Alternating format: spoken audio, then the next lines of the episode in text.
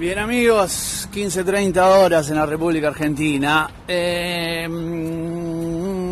bien, hoy tengo una especie de idea que no sé si se puede llevar a cabo, pero a ver, ¿qué pasa? Salgo de trabajar a las 15. Marcha multitudinaria, piquete, cortando. El piquete es cuando se corta una calle o una avenida grande de acceso importante. Lo digo para el oyente que no está familiarizado con el término. Un piquete más, dirá el oyente local. Un piquete más. Ya no tiene la fuerza mediática que tuvo en aquel momento. Ahora mismo está bien, nos juntamos, se juntan, van, cortan, caminan por la autopista, cortan todos los accesos, entorpecen toda la ciudad.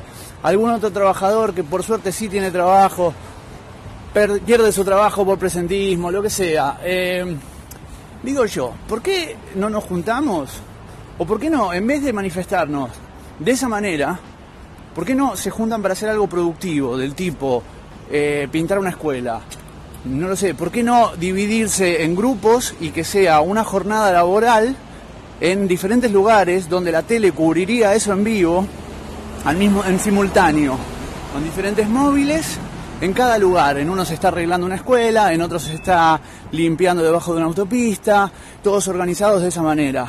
Eh, qué sé yo, me parece que es muchísimo más productivo. Si podés mover un, brazo y pegarle un bombo, también podés mover el brazo y pintar una pared. Me parece que de esa manera tendrías otro tipo de repercusión. Hoy por hoy, el ciudadano de a pie dice, oh, otro corte, otra marcha. Ojo, ojo, no quiero expresarme mal, por supuesto que estoy en contra de que la gente pierda su laburo, por supuesto.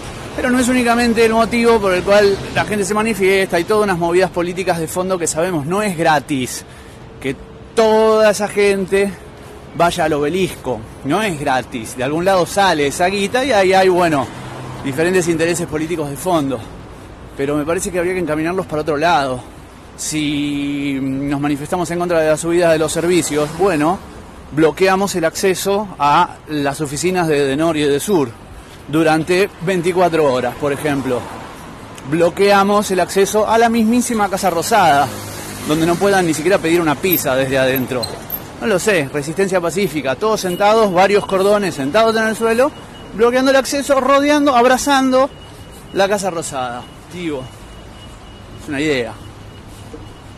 Dos minutos, 40 segundos, esto es demasiado para el oyente.